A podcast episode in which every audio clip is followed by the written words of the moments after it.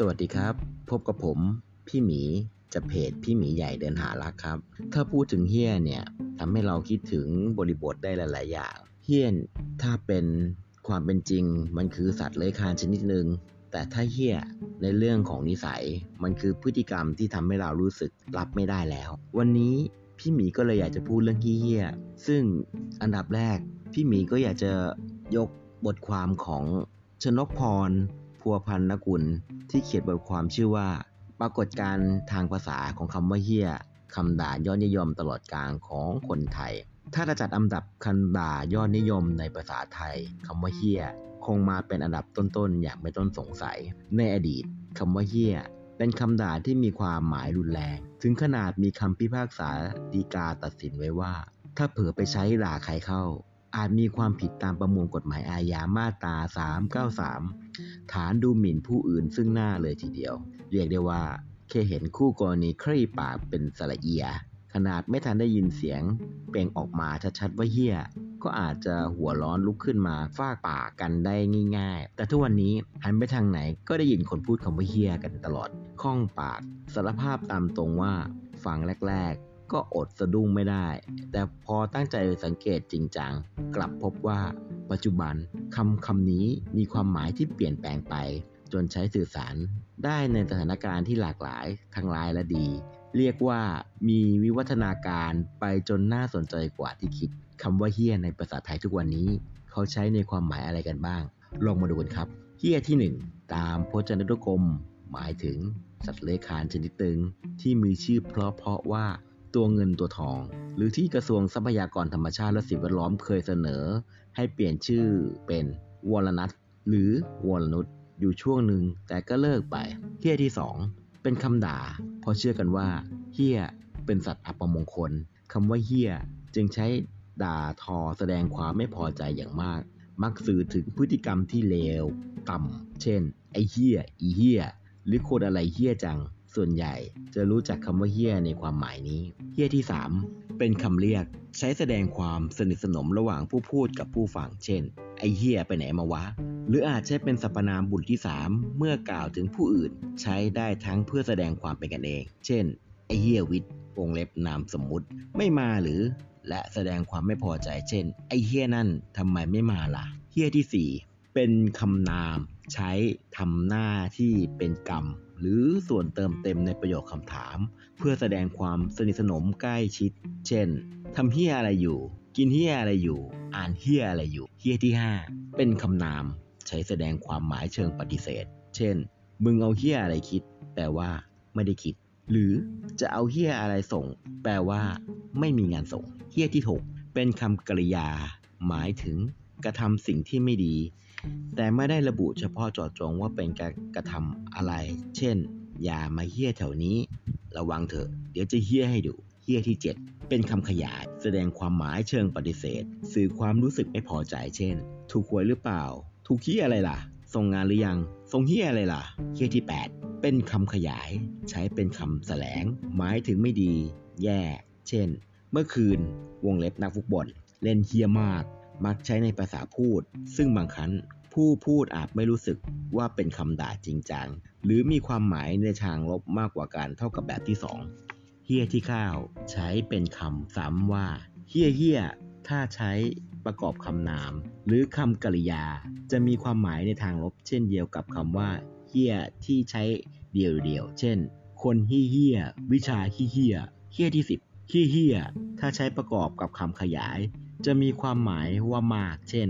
น่ากลัวเฮี้ยเฮี้ยรถติดเฮี้ยเฮี้ยเฮี้ยที่ 11เฮี้ยเฮี้ยที่เป็นคำขยาย ใช้ในทางบวกก็ได้ เช่น สวยเฮี้ยเฮี้ยอร่อยเฮี้ยเฮี้ยสนุกเฮี้ยเฮี้ยโอ้โห บทความเฮี้ยนี้มีสาระเฮี้ยเฮี้ยเฮี้ย12 เป็นคำอุทานใช้ในความหมายที่แตกกันไป ขึ้นอยู่กับวิธีการออกเสียง เช่นเฮี้ย เสียงห้วนสั้น หมายถึงตกใจเฮี้ยและ เสียงเบา หมายถึงชิบหายแย่แล้วเฮียลากเสียงยาว หมายถึงประหลาดใจเฮียกั้นหัวเราะ หมายถึงชอบใจสนุกสนานเฮียเสียงเล็กสูง ลากเสียงยาว มักใช้ในวัยรุ่นหญิง หมายถึงถูกใจชอบใจ เช่น ใช้อุทานเรียกเพื่อนเมื่อเห็นคนที่มีรูปร่างหน้าตาถูกใจว่า โอ้ยอีเฮียมึง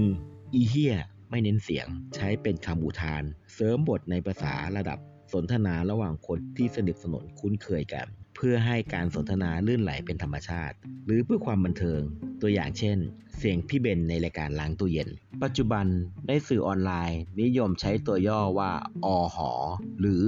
อหอหีบหลายตัว ซึ่งในบางบริบทจะหมายถึงคำว่าเหี้ยในความหมายที่สองได้ ขึ้นอยู่กับความตีความ ในวงเล็บ แต่ถ้าถามมักได้คำตอบว่าหมายถึง โอ้โห บางครั้งก็ออกเสียงหรือเขียนเป็นเชี่ยเพื่อลดน้ำหนักความรุนแรงไม่ให้รู้สึกว่าหยาบคายเกินไป แต่ก็ใช้ในความหมายได้หลากหลายใกล้เคียงกัน จะเห็นว่าว่าคำว่าเฮี้ยในปัจจุบัน มีความหมายเปลี่ยนแปลงไปอย่างน่าสนใจ ปรากฏการเดียวกันนี้ยังเกิดกับคำด่าในภาษาไทย เช่น อีดอก ไอสัตว์ และในภาษาอื่น เช่น fuck bitch ในภาษาอังกฤษ ถึงขนาดมีคนทำคลิปวิดีโอสาธิตการออกเสียง เพื่อสื่อความหมายต่างๆ ขึ้นมาด้วย ในยุคที่คำหยาบเริ่มจะไม่หยาบอย่างที่เราเคยคิด แถมยังใช้ได้ในความหมายที่กว้างออกไปได้อีกมาก ลองสังเกตปรากฏการณ์ทางภาษารอบตัวเราให้ดี ทีนี้คนไทยเริ่มด่าว่าเฮี้ยตั้งแต่เมื่อไหร่กัน อยากให้ย้อนดูอคติความเชื่อทำไมเกลียดเฮี้ยเฮี้ยเป็นสัตว์ที่คนไทยนำมาใช้เป็นคำด่าหรือสะทบปฐมเหตุจากพฤติกรรมขี้ขโมยของเฮี้ย ดังจะกล่าวต่อไป จนต่อมาพัฒนากลายเป็นคำที่มีความหมายไม่ดีอยู่ในตัวคำว่าเฮี้ยจึงกลายเป็นคำอัปมงคล จึงมักให้เรียกว่าตัวเงินตัวทอง เพื่อแก้เคล็ดเช่นเดียวกับให้เรียกแล้งว่าพญาหงทอง คนรังเกียจเฮี้ยมาตั้งแต่เมื่อไหร่ไม่ทราบได้ แต่จะนานหลายร้อยปีมาแล้ว ดังมีสำนวน เกลียดตัวกินไข่ เกลียดปลาไหลกินน้ำแกง เกลียด ตัวหมายถึงเกลียดคนเกลียดเฮี้ยกินไข่หมายถึงคนกินไข่เฮี้ยคนเกลียดเฮี้ยแต่รักไข่เฮี้ยมากินนั่นเอง ในสังคมไทยสมัยก่อน กินไข่เฮี้ยกันเป็นปกติ ในอดีตจะถืออคติว่าเฮี้ยเป็นสัตว์อุบาท หากเฮี้ยเข้าบ้าน หมายถึงความมิบัติชิบหายที่จะมาถึง ในหนังสืออัคราพิธานศัพท์ที่หมอบัตเล่เป็นผู้รวบรวม และจัดพิมพ์ขึ้นเมื่อปีพศ 2416 ได้บัญญัติคำว่าเฮี้ยขึ้นเรือน ไว้โดยอธิบายว่า คือเฮี้ยมันขึ้นมาเรือน เขาถือว่าจะถึงความชิบหายแห่งศัพท์นั้น ในคัมภีร์อภิโพไทยยุบาทระบุว่าเฮี้ยขึ้นเรือนนับเป็นอุบาทอย่างหนึ่ง โดยนอกจากเฮี้ยแล้ว ยังมีแล้ง งู ตะกวดนกเขานกยาง หมาจิ้งจอก ลุงพึ่ง เต่า ขวานฟ้า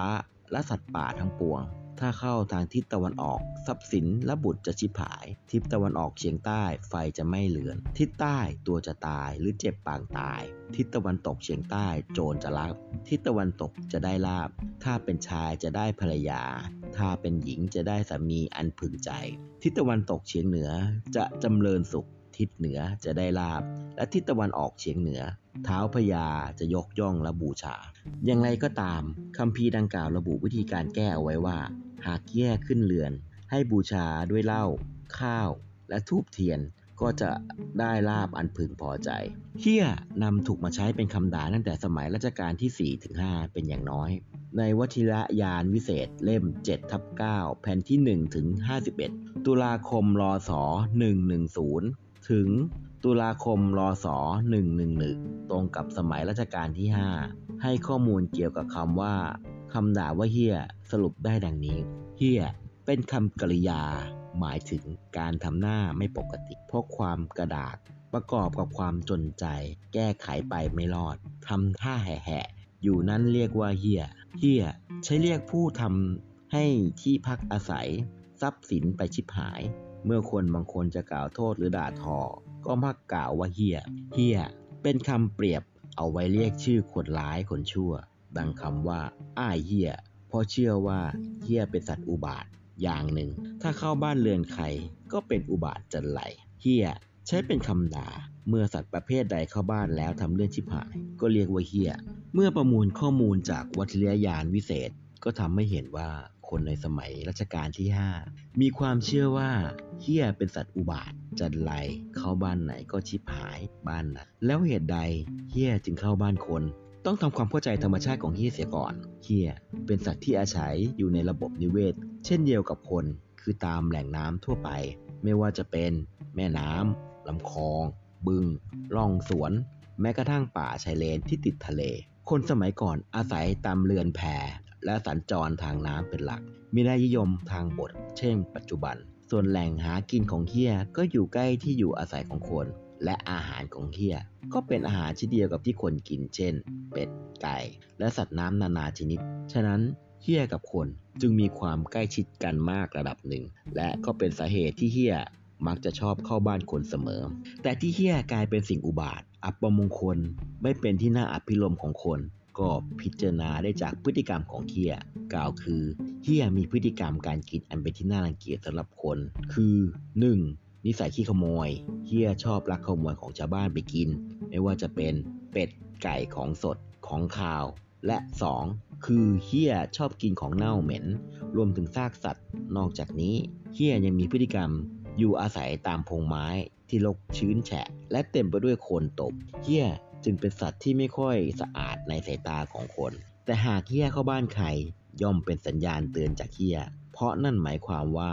บ้านหลังนั้นอาจจะเริ่มสกปรกรกลุงลัน จนเฮียไปเดินเพ่นพ่าน คิดว่าเป็นแหล่งหากิน หรือแหล่งอาศัยของมันก็เป็นไปได้ คนสมัยก่อนที่ถือคติว่าเฮียเข้าบ้าน ต้องทำบุญบ้านล้างสวย หรือประกอบพิธีกรรมแก้เคล็ดอะไรก็ตามแต่ ในทางหนึ่งก็เป็นกุศโลบายเพื่อให้เจ้าของบ้าน เจ้าของเรือนรีบปัดกวาดทำความสะอาด บ้านเสียใหม่เฮียเข้าบ้านอาจไม่ใช่เรื่องของดวงชะตาหรือผีสาง เทวดาถ่ายทัก แจ้งเตือนถึงความชิบหายที่จะมาเยือน แต่อาจเป็นสัญญาณบ่งบอกว่าบ้านของท่านกำลังสกปรกเต็มที่ เห็นได้ว่าคำเฮีย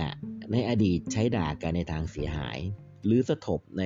เชิงลบ เพราะคติความเชื่อเรื่องเฮี้ยฝังรากอยู่ในสังคม จนเมื่อสังคมวิวัฒน์บ้านเมืองพัฒนา คติความเชื่อเช่นนั้นคลายตัวลง ขณะที่เฮี้ยเองก็เริ่มลดน้อยลง ถิ่นที่อยู่อาศัยถูกลุกล้ำ จึงไม่พบเห็นเฮี้ยโดยง่ายเหมือนสมัยก่อนคำว่าเฮี้ยจึงถูกนำมาใช้หลากหลายในบริบทมากขึ้น เช่น ยาย่าสวยเฮี้ยคำว่าเฮี้ยในที่นี้ กลายเป็นคำขยายว่าผู้หญิงคนนั้นสวยมาก ไอ้เฮียเมื่อเพื่อนสนิทใช้กล่าวเป็นคำทักทายแสดงความสนิทสนม เหมือนกับการทักทายด้วยคำว่าอีดอก หรือคำสบทอย่างเชี่ยไรเนี่ย ที่แผงมาจากเฮียอะไรเนี่ย อาจใช้เป็นคำสบทเชิงงูงนสงสัย เทียบได้กับคำว่าอียังวะ แต่ทั้งนี้ขึ้นอยู่กับบริบทและน้ำเสียง แม้คำด่าว่าเฮียจะปฐมเหตุจากพฤติกรรมของเฮียจาก วิถีชีวิตของเฮีย สมกับทัศนคติของคนที่มองรูปลักษณ์ของมันว่าน่าเกลียดน่ากลัว เฮียจึงถูกทำให้เป็นสัตว์อัปมงคล ทั้งที่มันก็ใช้ชีวิตของมันตามสภาพ วันดีคืนดีถูกเอามาใช้เป็นคำด่า มันเป็นนิยามของสิ่งไม่ดีทั้งหลาย มาใช้เป็นนิยามของสิ่งไม่ดีทั้งหลาย โถน่าสงสารที่เฮียขอบคุณสำหรับการรับฟังครับ อยากให้ทุกคนมีความสุข สวัสดีครับ